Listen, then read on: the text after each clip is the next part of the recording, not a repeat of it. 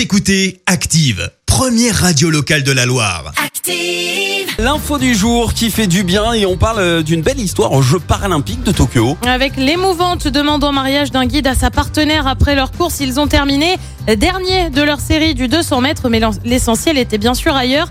Juste après avoir franchi la ligne, le guide capverdien s'est agenouillé euh, sur la piste pour demander en mariage sa partenaire.